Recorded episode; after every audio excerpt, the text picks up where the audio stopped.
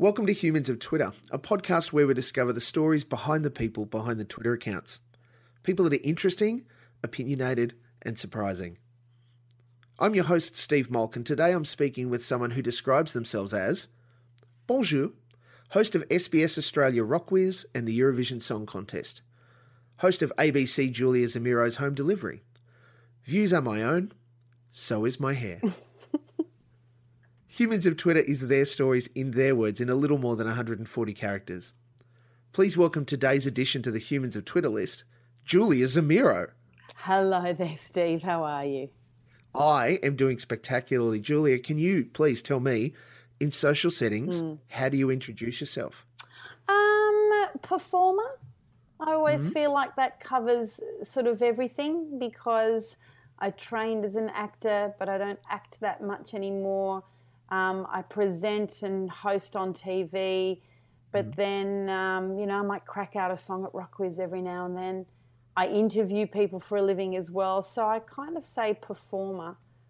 Um, and interestingly, I trained at the Victorian College of the Arts in Melbourne, and they years ago, if you got into the school, you could apply for the performer strand or mm-hmm. the acting strand. So already there was this kind of division of like, oh yeah, the real actors will be over here and the wacky clown performers will be over here. So I don't know. I think that maybe works. the people that will host TV jobs are in that room, and the people who will be in one yes. show a year will be in that room. I think so.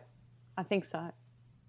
Do you enjoy surprising people with the fact that because you are such a multi talented person, that you know, to bust out a song here and there. People go, oh, I didn't know Julia could sing, or I didn't know she was that funny, or wow, she acts like a demon. Oh. Do you like surprising people? Um, oh, look, I think what I find extraordinary is when I do get interviewed for anything, you just wonder where they get their research from um, because it's often wrong, or they've missed out a whole mm. chunk, mm. or they haven't done any reading at all, which always astounds me.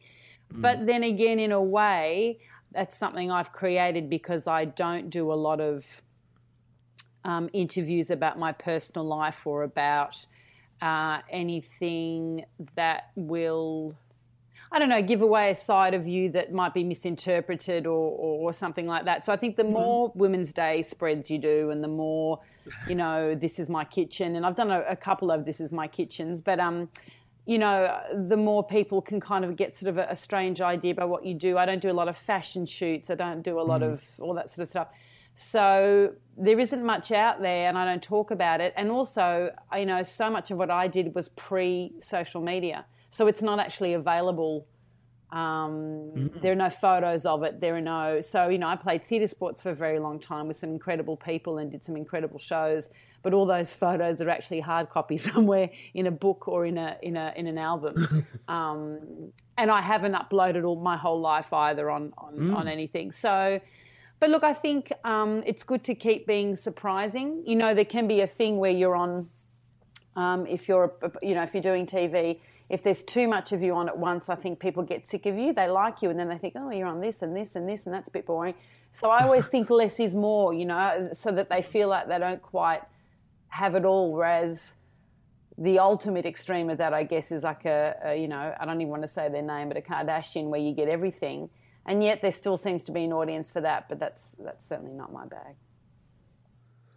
Are you doing what uh, Julia of grade 11 thought she would be doing? Uh, I think grade 11 Julia was sort of miming into a microphone at home, only child, couldn't wait for mm. mum to go so I could have that whole lounge room to myself. and not that I've become a singer, you know, because I'd be miming songs, but I used to imagine performing to lots and lots of people.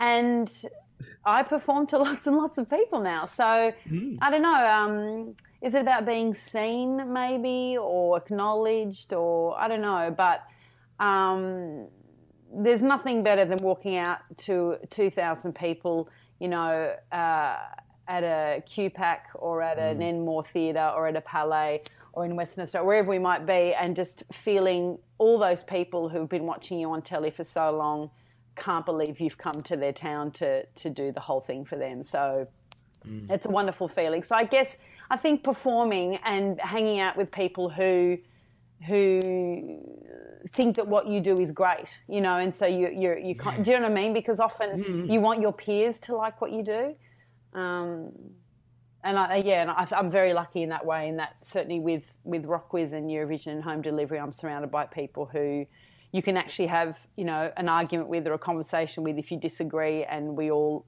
love what we do.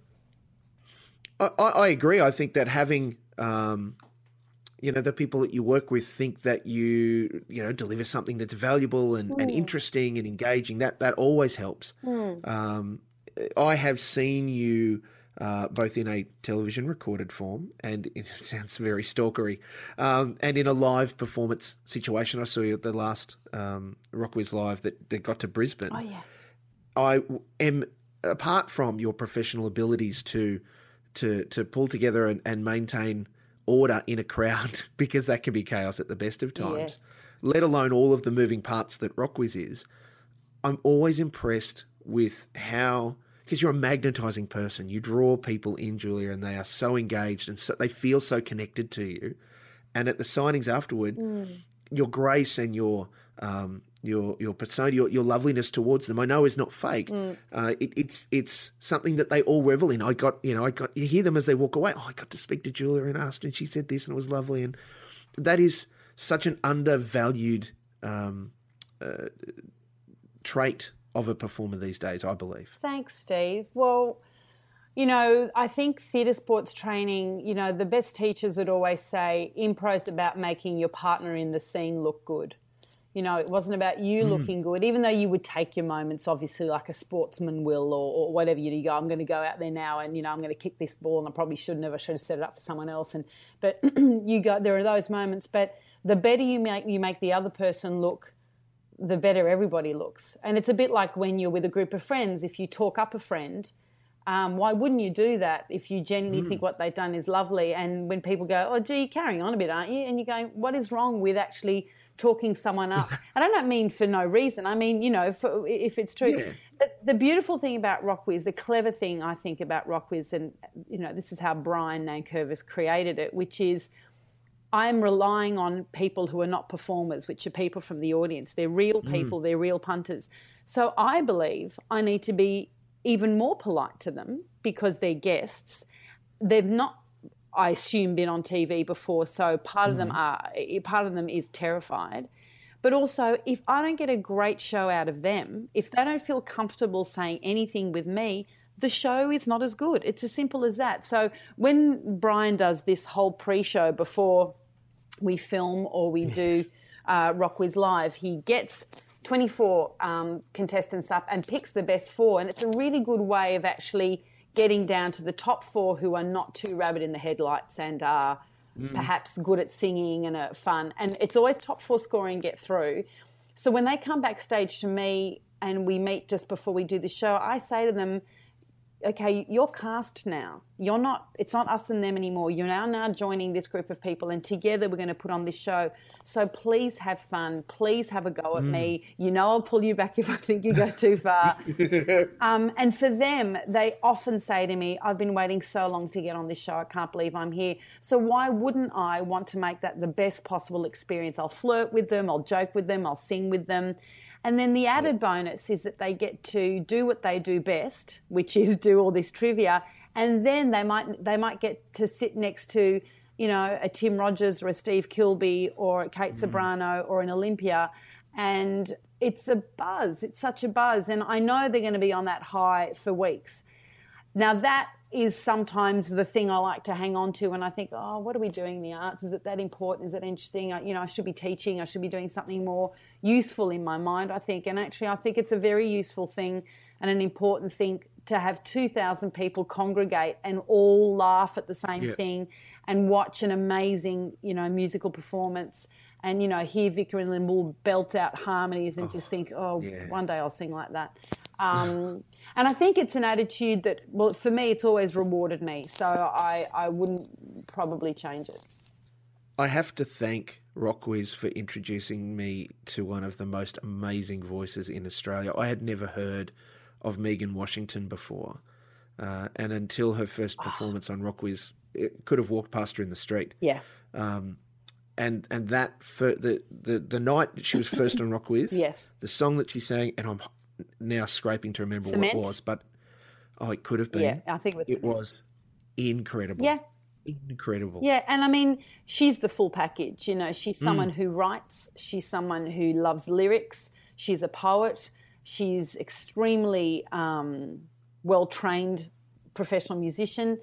She's got a great personality. She's just fantastic. And and what I love is watching someone like that navigate as difficult it can sometimes be the highs and lows of of her career and you know we had her back on the show recently and she did a great version of 99 red balloons in german Yes. for us Oh yes. um, and she said to me i said oh, how's it all going she said you know i'm i can't keep up with the metabolism of the um, the the the public and their listening tastes. Like I, I, I can't keep up with how much they want, and and she wouldn't be the first. And I guess if if if it was Joni Mitchell era, you just made music and an album when you wanted to, or when you had to, or when you mm. had something to say. And now I think there's a lot of pressure on on musicians. And especially young ones who have cracked it big, and then it's like, well, where's your second album? Where's your third album? How are they going to top it? And that's how it feels that they have to top it. And we both know that's not what being creative is about. Yeah. About topping, it's about putting the stuff out there and hoping it connects with with someone.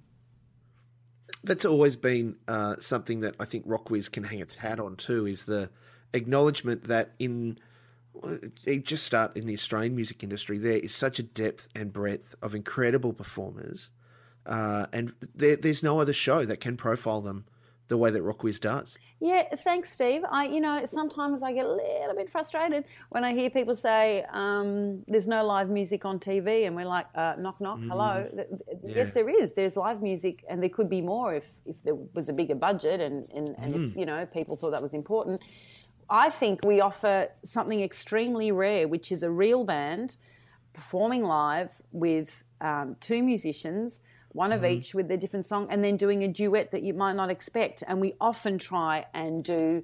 Um, you know, connect an older generation with a younger generation, and it's it's it's gender balance. We have a male and female, even though often that stage you see more male faces than female faces. But you know, as a production company, Renegade and Rockwiz have always um, gotten Indigenous performers, have had people with um, some kind of disability on there, um, lots of women when we can, you know. So we're always thinking of that and, be, and, and trying to kind of up the ante. And I think that's actually also why they wanted a female host because they thought there's going to be a lot of guys up there because. In general, often there can be more guys who are into trivia than girls in terms of rock or whatever. Um, and I got this incredible gig where my three male producers, Brian, Kenny, and Peter, let me do what I did in that audition 10 years ago. They've never tried to change it. They've just gone do it. And that's and I think that's quite rare too. Hmm. Is this the last season we'll see of Rock Rockwiz? I hope not. You and I I mean, I've got no idea. We go hmm. year by year. Government funding. Yeah, we go year by year, and I mean, I'm used to freelance work, so I, I, I'm I sort of don't know any other way than doing something year by year. Um, even with Eurovision, I assume it's year by year. I mean, anything could happen, but um, but with Rockwiz, you know, we have this lovely team of people that have pretty much been there from the beginning. And one of the things that Renegade really try and do is to keep that same team making the show. So to keep Yeah. you know, I would say 80% of the people that are in that show are there, were there 10 years ago. That's what makes the heart of the show for us. That's why we enjoy it because it's like meeting up with family again and going on tour and, and, and, and doing a, a season. But look, we only did seven eps this year. We only did seven eps last year. We're touring a bit more. Um, I don't know. I don't, I don't know. And I mean, you know, God, your job is talking about TV. You know, uh, t- where will TV be in five years' time? You know, will our will my job, the sort of work I do, be be gone? You know, I, I don't know. And and I do think about that a lot. I think about what um, how we watch and what we watch and what I want to be making. I suppose. there, there is it's a hell of a dynamic that is in play. Uh, certainly, we're well, we're benefiting from it right now. Season fourteen of Rockwiz is on SBS Saturday nights. There's only a couple of eps left. I think when uh, when this podcast goes to air, the final episode, Yeah.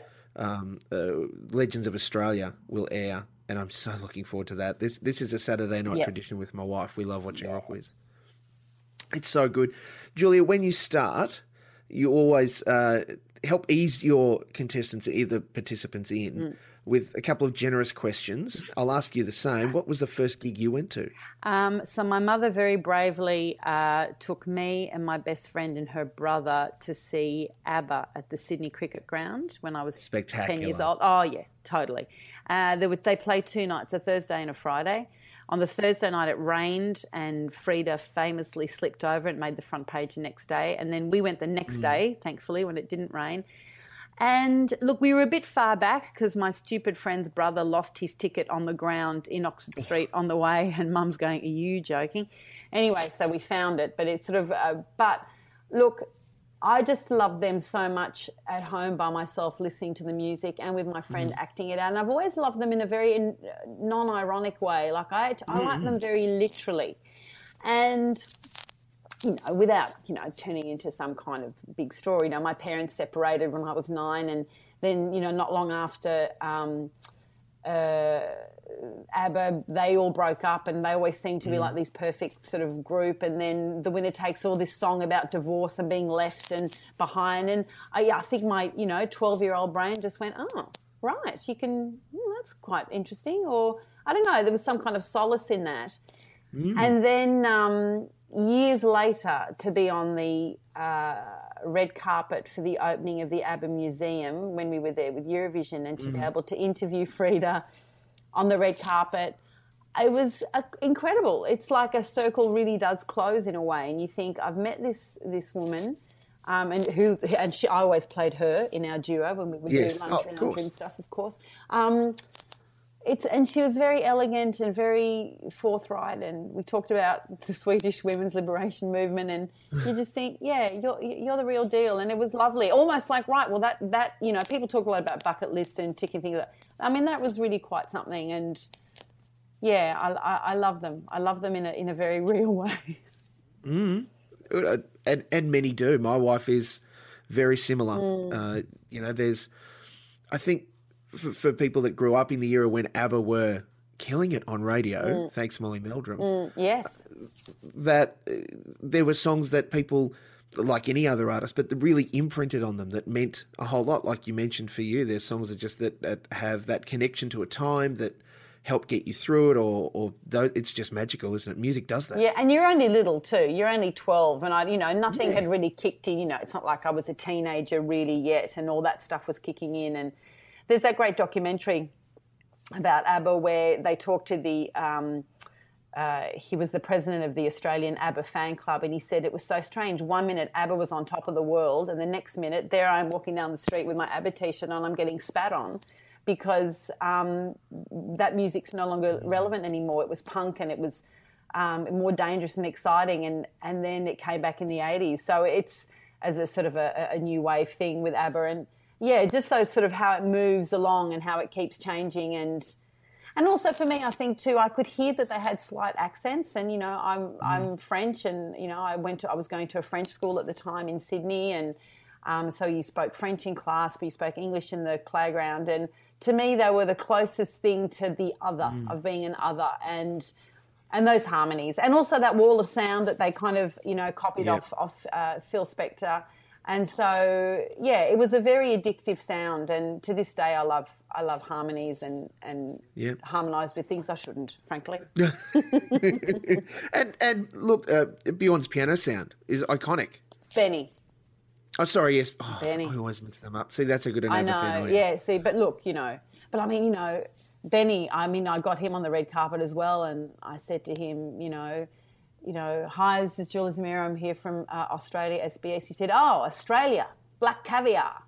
and I kind of didn't know. I mean, I think I knew it was a horse, and I'm going, oh my god, black caviar. What's he talking about? What's he talking about? I went, horse racing, and he said, yes. I said, do you race horses? He said, yes. I said, do you win?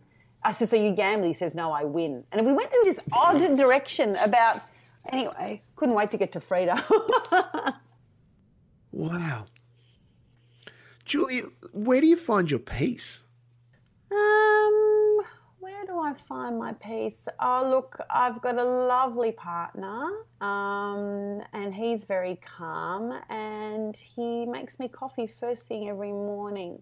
Oh. Um, honestly, really, that's all I need to have a, mm. a, lovely boyfriend get you the most loveliest coffee and sit in bed together and have that time to talk before the day sort of starts. Um, mm. That's what I miss when I'm in, interstate or, or whatever. And um, yeah, that's a, a, lovely thing. And, you know, I live in a kind of quiet area because, you know, Rockwiz is quite loud and Eurovision's a total circus and home delivery is a frantic yes. day of um, so much to achieve in the one day of shooting. Mm. You know, 7 a.m. start and we sort of finish at 6 and which is a kind of a normal shooting day. I'm not saying that. So, but um, for me, I'm not only having to remember my questions, ask them the questions, and move from location to location, but also keeping sort of talking to them throughout the day. And then mm-hmm. it's quite an intense day, and the, and the the guest is often tired, so I, am sort of you know doubly tired in a way. Um, but when I know that we have you know great locations and we have great conversations, I know that that whole day will cut up well to 25 minutes or, or whatever it is, and there's no doubt yeah. that we could do a whole hour, really the episode that you had with Denise Scott oh. and her partner John, spectacular. so good. I mean, look, we could have done a whole hour just on them in the car. yes. Because you know, there's and that's the thing, you know, when you get a guest, you you have an, you you sort of assume the things that you might find out. And mm. we know that they've got a long-term, you know, relationship and she's certainly written about it before, but you don't know how, what you're going to get on the day. And you know, what's interesting and exciting for the editors is what story are they going to kind of tell and decide mm. on? Um, you know, we have input in that obviously, but you know, you could tell that story five different ways, and so, you know, we couldn't not have John, in and we had him, we would have had him in there way more too if we could have, because um, no, he's just so such a delight. Oh, they're just. I, have loved Denise as a performer, and I've had the chance to speak to her previously. Mm. Uh, to to see, and and it was the the unmentioned things. It was when John was speaking and she was looking at him.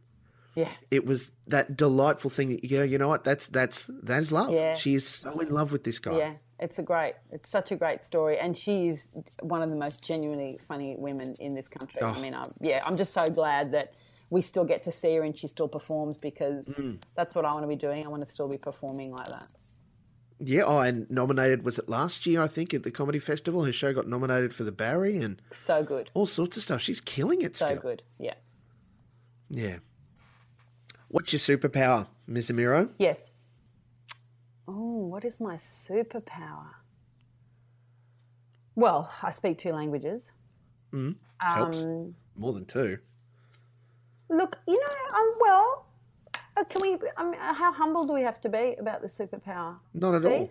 Um, okay, I've got. I'll say I've got two. Mm. I'll say I've got. I can make quite an interesting meal out of stuff in a pantry where everyone's gone. There's nothing in the fridge and there's nothing to eat. Good. Yes. I think I have quite good skill base there.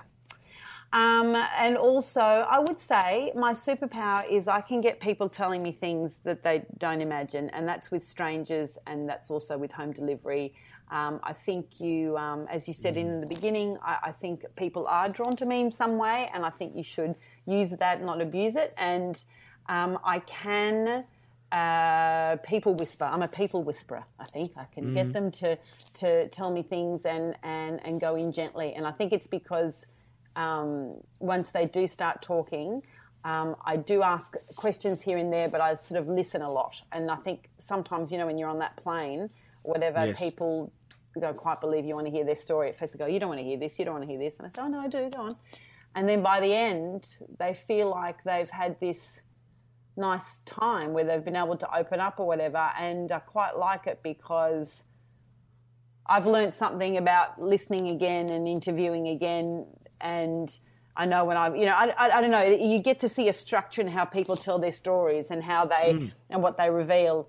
So I would say it's it's getting something out of someone that that'd be my superpower and being bilingual. And I wish I was, you know, trilingual more. I wish I could speak more languages. I'd offer that your your listening skills have certainly paid off uh, at, at, as a presenter. We see that evidenced far too often. Uh, but your uh, your language skills mm. are much broader. I, I, acknowledge that. Sure, you, you, speak French very fluently, and and um, you do English all right. Thanks, thanks. Uh, it is my second but, language, English. Just quietly, I didn't speak it till I was three, so it, you know, technically. you must be a joy on census night. they love me on census night. Just skewing that whole oh, suburbs. Thing. What? Why, why is there French in this place? Um, but that uh, you show off the fact that you, and I mean this in a nice way, that you either are uh, a language sponge or that you're able to to to get enough words to connect with and impress, particularly your Eurovision um, interviewees, mm. that because you see that where I'm sure they get it all the time. You know, the someone comes to interview them and they try and you know say hello in their native tongue and they botch it and oh, you know, it's actually like this, and they're all very nice and, and pleasant. But you see them turn towards you, sometimes with a look of surprise, like, "Wow, this woman knows how to say that word."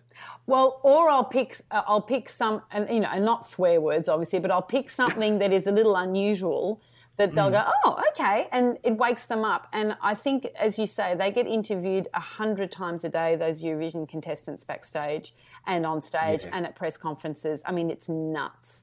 So if you're going to go and hassle them backstage while they should be resting between, you know, rehearsals or whatever, you better be with your five minutes either extremely charming or catch them off guard. And that's what Sam mm. and I have always tried to do. And I think um, if you can and you're able, it's nice to be able to use some of their language because it is, you know, the Eurovision yeah. Song Contest. And I remember the first year we went over, I remember thinking, oh God, people are going to be so impressed with me over there because I've got French.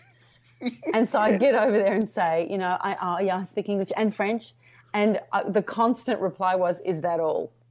and I was like, oh, yeah. Because they all speak. I mean, you know, if you speak Italian, you've got Spanish and you've got French, but also you can go to the places where you can use it. So they go mm. on holidays to Spain, they go on holidays to Italy, and you have to use it. And you've at least got that basic get through the day um, all those fantastic how to get on a plane, how to get on a train, all that stuff so useful. And yeah. then the next stage of learning language is okay, now I'd actually like to have a political discussion, or now I'd like to talk about a play I saw, or now I'd like to talk about, and that's just extra vocab. But once you know the structures, you know, it, that's possible. So, so yeah, I had my tail between my legs, uh, certainly in that first year, going, oh yeah, just two, sorry. Oh, just quietly, how good is Sam Pang oh, as a uh, so great a foil? So great, and I think that's right. Where he's a we're a perfect sort of foil for each mm-hmm. other, and you know we used to work at the Spaghetti Tree in um, yes. Sydney at the top of Bourke Street. Uh, well, what a strange name for a restaurant, the Spaghetti Tree. Uh, it's not flash, but it was very family, and um, uh, we I worked there for three years, and so did he. But we kind of crisscrossed for a few months mm. um, at the tail end of mine, at the beginning of his, and then really I, I, never saw him again until Triple R, where he was working in community radio in Melbourne, and mm. we were going in to be interviewed for you know theatre sports or something, and they went, oh, didn't we both work at? Oh yeah. So, um, so yeah, it's fantastic, and you know, it's an amazing event because it is like an Olympics. More and more, it's becoming mm. like an Olympics. I have to say, um, you walk into this sort of machine and I'm always quite fascinated by how that machine comes together. He's so generous and uh, self deprecating. I spoke to him last year for this podcast series, mm. uh, well before the announcement that he was joining Nova. And we, he shared the spaghetti tree story, which was delightful. Uh, so we now have corroborated fact and evidence. You both admit to it. Yes. Um, but he also went on to say, I said, oh, a question that will come up for you later. I just asked, so what are you going to do? And he said, you know what? My calendar is pretty empty. Mm. If the phone rings, I'll be surprised. Mm. Just that, you know, like I, I, enjoy what I do. He said I might go to Eurovision. I think that's about it for 2016. yeah, yeah. Uh, and a few months later, here he is, you know, joining Nova and, and now he and Chrissy and Brownie killing it yeah. in breakfast. Well, I think too, he's also being, I think also he's being honest about just because you have a job now, it doesn't mean it can't all end tomorrow. Mm. Do you know what I mean? I mean, your flavour of the yeah. month for a while. Um, you know, yeah, I think sometimes people do. I'm a celebrity, get me out of here because they've got nothing else. And I, don't, I know, I mean, I've been offered it and wouldn't do it um, in uh, uh, at all, a, a, show like that, because I think it's so exploitative. But, um, you know, if that's what it can come to and you go, well, I've got nothing else, I'll go and do this, it's like, really? Wow, okay. Mm. And that's how desperate it can become that you do a show like that, which I think, um, I know people say it can be positive for, for the winner or, or whatever, but I think, um, yeah, I don't know where I sit. You know, you're going to, you're sort of in Africa, you're kind of making fun of the animals and the stuff that they eat by eating you know, weird stuff. It's like, well, some of the stuff those people eat, you know, that, that, that culture eats because that's just what they eat. It's not funny. It just is, you know, mm. all that stuff. I find it, you know, but I, I think, I think Sam's right in going, I don't know what's coming up. And maybe he even knew, but he couldn't talk about it. But the thing is, you don't know what's next. And then maybe you find yourself doing radio for 10 years and you think, oh, I've lost my mojo. I've, I've been doing radio for 10 years and, you know, I, I don't know if I can go out on stage and do stand up again. So, you know, Dave Hughes decided he wanted to go back out and do mm. more live stuff because you think, oh, maybe I'm quite comfortable in this world I'm in now. And so, you know, fame doesn't make you um, better necessarily.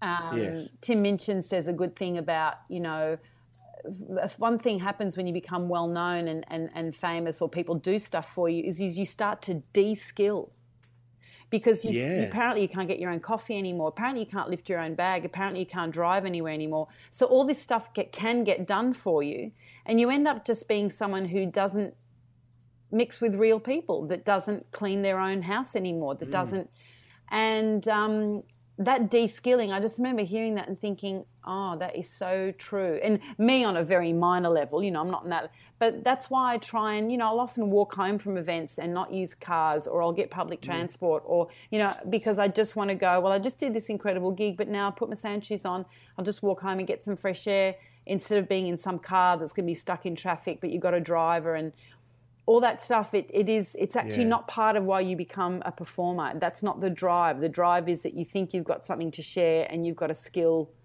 uh, to share with with an mm. audience. Mm. So, yeah, I think um, you know we choose to do this job, and it's often freelance. Um, and even when it isn't, you might find yourself, and I mean, so many people have been axed from their jobs after being there for 10 years or five years or whatever. You just don't know. Um, and there's mm. certainly, you know, no holiday pay or, or, stuff like that. So you've got to do it because you feel you've got something to say and something to share and I think I, you know, I'm always trying to look at new ways to to skill up again. And you know, I haven't done it, and I should. You know, you know, I, I want to. I'd like to go back to study, or I'd like to, you know, join an improv group, you know, in Europe somewhere, and have to improvise in French, or you know, try. You could try and push yourself a little bit, and you know, I'm going to be. Um, I'm going to be doing uh, covering uh, a bit of Double J uh, for a week, and I'm quite nervous. I'm quite nervous about it because it's a very different mm. format to other radio I've done, but I'm excited and nervous at the same time because I, yeah, and I MC events for a thousand people, and you think, oh, you're you nuts? But there's something sort of exciting about the adrenaline of that, and trying to be able to keep them quiet. I don't know. I quite like the challenge of that, and then if I succeed at the end of the night, the client's so happy, and you've done the job, and it's you know, you feel like, okay, well, I, I, I got that done. I did that. I did that. You do it so well. That's why people keep coming and asking for you, though. I hope so. Yeah, no, I'm fairly confident that's the case. What's the hardest truth you've had to deliver? Oh, Stephen, you've gone very philosoph- philosophical on my ass. Um, mm. What's the hardest truth I've had to deliver? Gee. Um,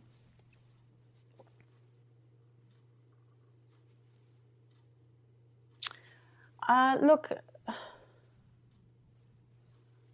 look, I've, I've been pretty um, fortunate. You know, you know, you've got friends that have terrible things that befall them all the time, and terrible things mm-hmm. happen. And I've been, um, touch wood, very fortunate, but terrible truth to deliver. Uh, I, it may. Go on. Please. No, you go. Give me a suggestion.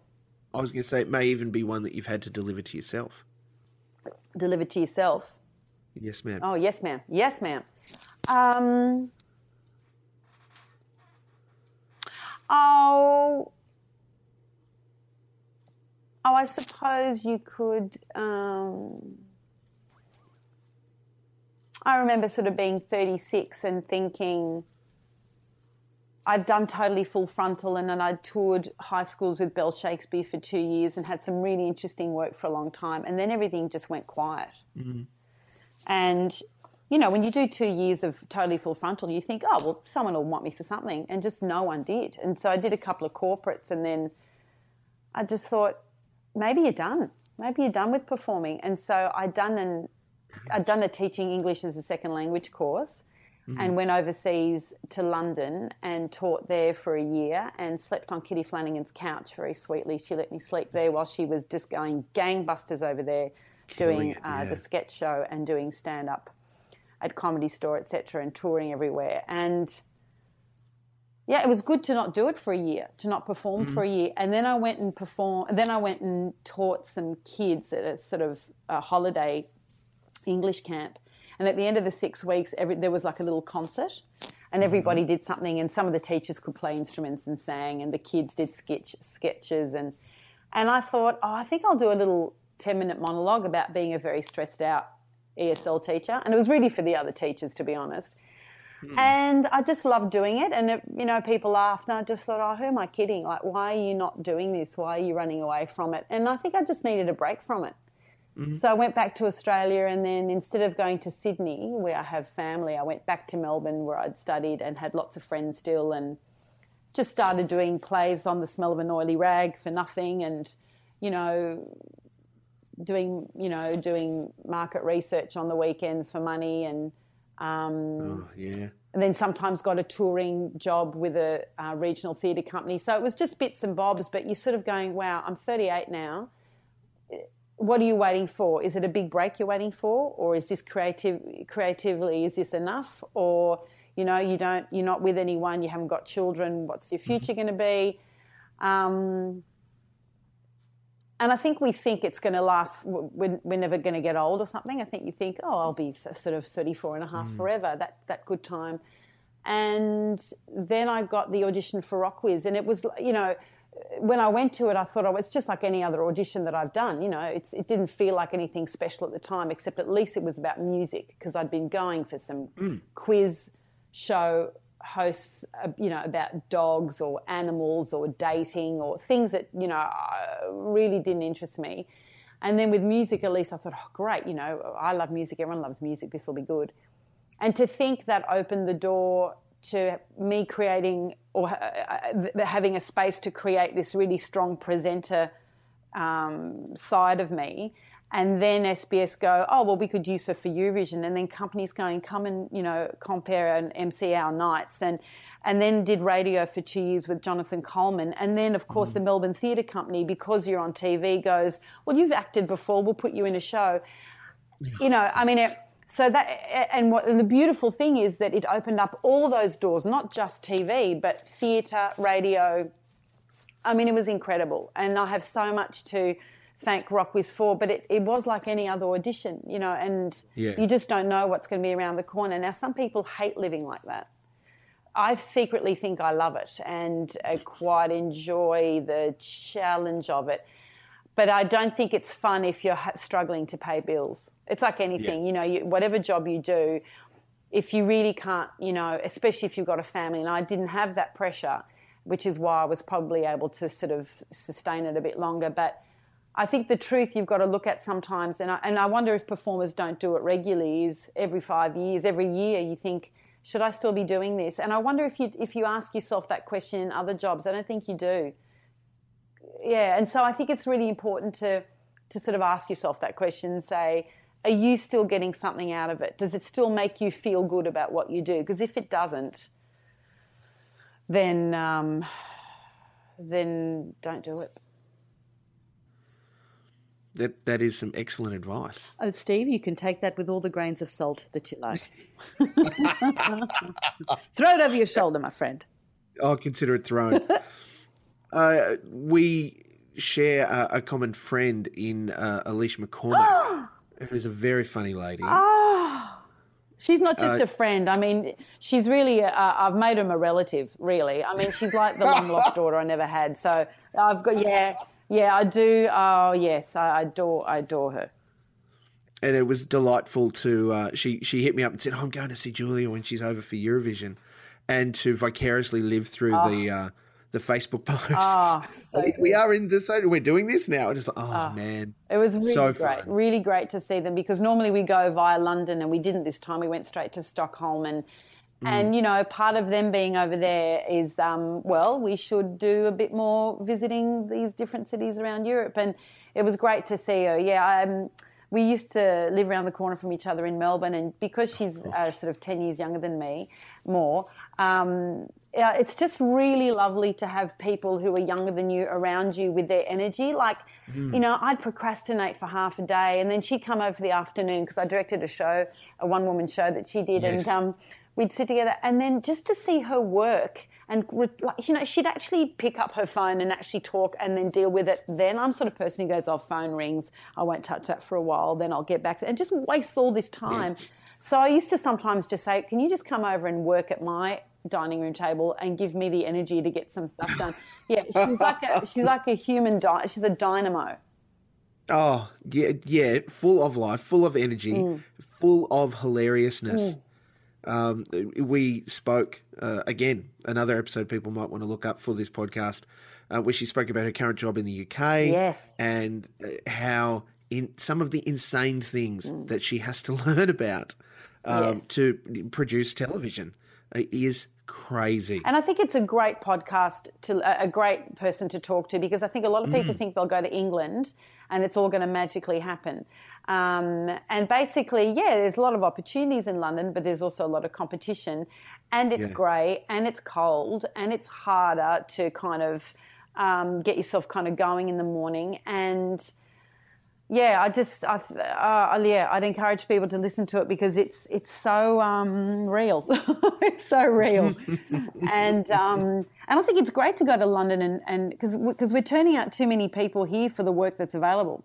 Just, yep. There's too many um, schools pumping out interesting, you know, performers, writers, directors, producers yeah. for the work and it's funny, you know, when David Bowie died, of course, all these great videos were being shared and circulated about great stuff he said and done. Mm. And there was one where he was saying, you know, when I was a kid, when I was 17, the notion that you would be a musician or an artist was so frowned upon. It was so frowned upon that it made you want to do it because you knew it was the right thing for you because you didn't want to be part of this thing called society where you had to get married, get a job, and then yeah. die 50 years later. Now, it's there are courses to do it. There are courses yeah. where you can become all these different things. Now that's great in a way, but um, he said if I was young today, I would never go and do that because it's so accepted. I want to do the thing that's not accepted. Um, because you're allowed to be dangerous and different. And, you know, a lot of the stuff gets made now is not dangerous and different. It's really the same. So, yeah, I think if you're going to if you uh, if you think you've got you know a bit of a skill to go out there and do it, great. But once you come out of that training institution, there's no guarantee there'll be work out there, and it'll just be another job like any other job can be. Yes. What a Debbie Downer I am, Steve. what a Debbie Downer. Well, let's pick it back up again. Yes. What are you going to achieve in the next 12 months? Yes, Steve. What a great question. I'm going to be more organized. No, what I'm going to do is what am I going to achieve? Okay, so I'm really hoping there's a fifth series of home delivery. Mm-hmm. Um, as do we all. As do we all. Um, but of course, you know, that's still in the lap of the gods. I'm really hoping to have some time off. Uh, that will hopefully be in January. February. Mm-hmm. I am absolutely excited to be going to see, uh, to be um, hosting and touring with Louis Theroux on his speaking tour around Australia. Yes. Yep.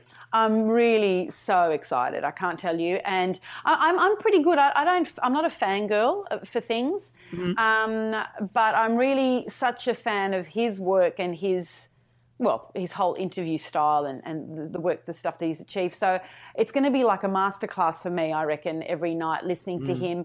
You know, pick some of his favourite clips, talk about them, get audiences um, Q and A. Um, find out those moments where he felt he was in danger, where he'd stepped over the line, where he could have done more, how that affects you as a human being when you've experienced so much of that. Are you proud of your work? You know, I'm just really looking forward to picking his brain, really. Mm. Um, so that uh, Eurovision in Ukraine uh, Mm-hmm. next year. Uh, there are three cities vying for um, the privilege of holding it. I really hope it's not in Kiev because it's so busy there. Uh, we will never get anywhere. The traffic is insane. Uh, We've been there before. So hopefully it'll be somewhere a bit smaller town where uh, access will be a lot easier. Um, and cooking lots of meals from nothing from the pantry. Excellent. Hopefully, nothing that involves fermented fish. Oh no, no, oh no. I mean, my boyfriend's Danish, and herring is as far as he'll go. And even then, I can't really stomach the herring. But um, oh no, that Swedish fermented fish, that is something else. Um, but see, I'm all for a fish sauce in, in, in, in any kind of an Asian recipe. The fish sauce, that's a different thing. But ooh, Oh, totally. that fermented fish is, I think it's a, just it's a very local thing. it's very local. I think it's a sign of people that spend far too much time inside.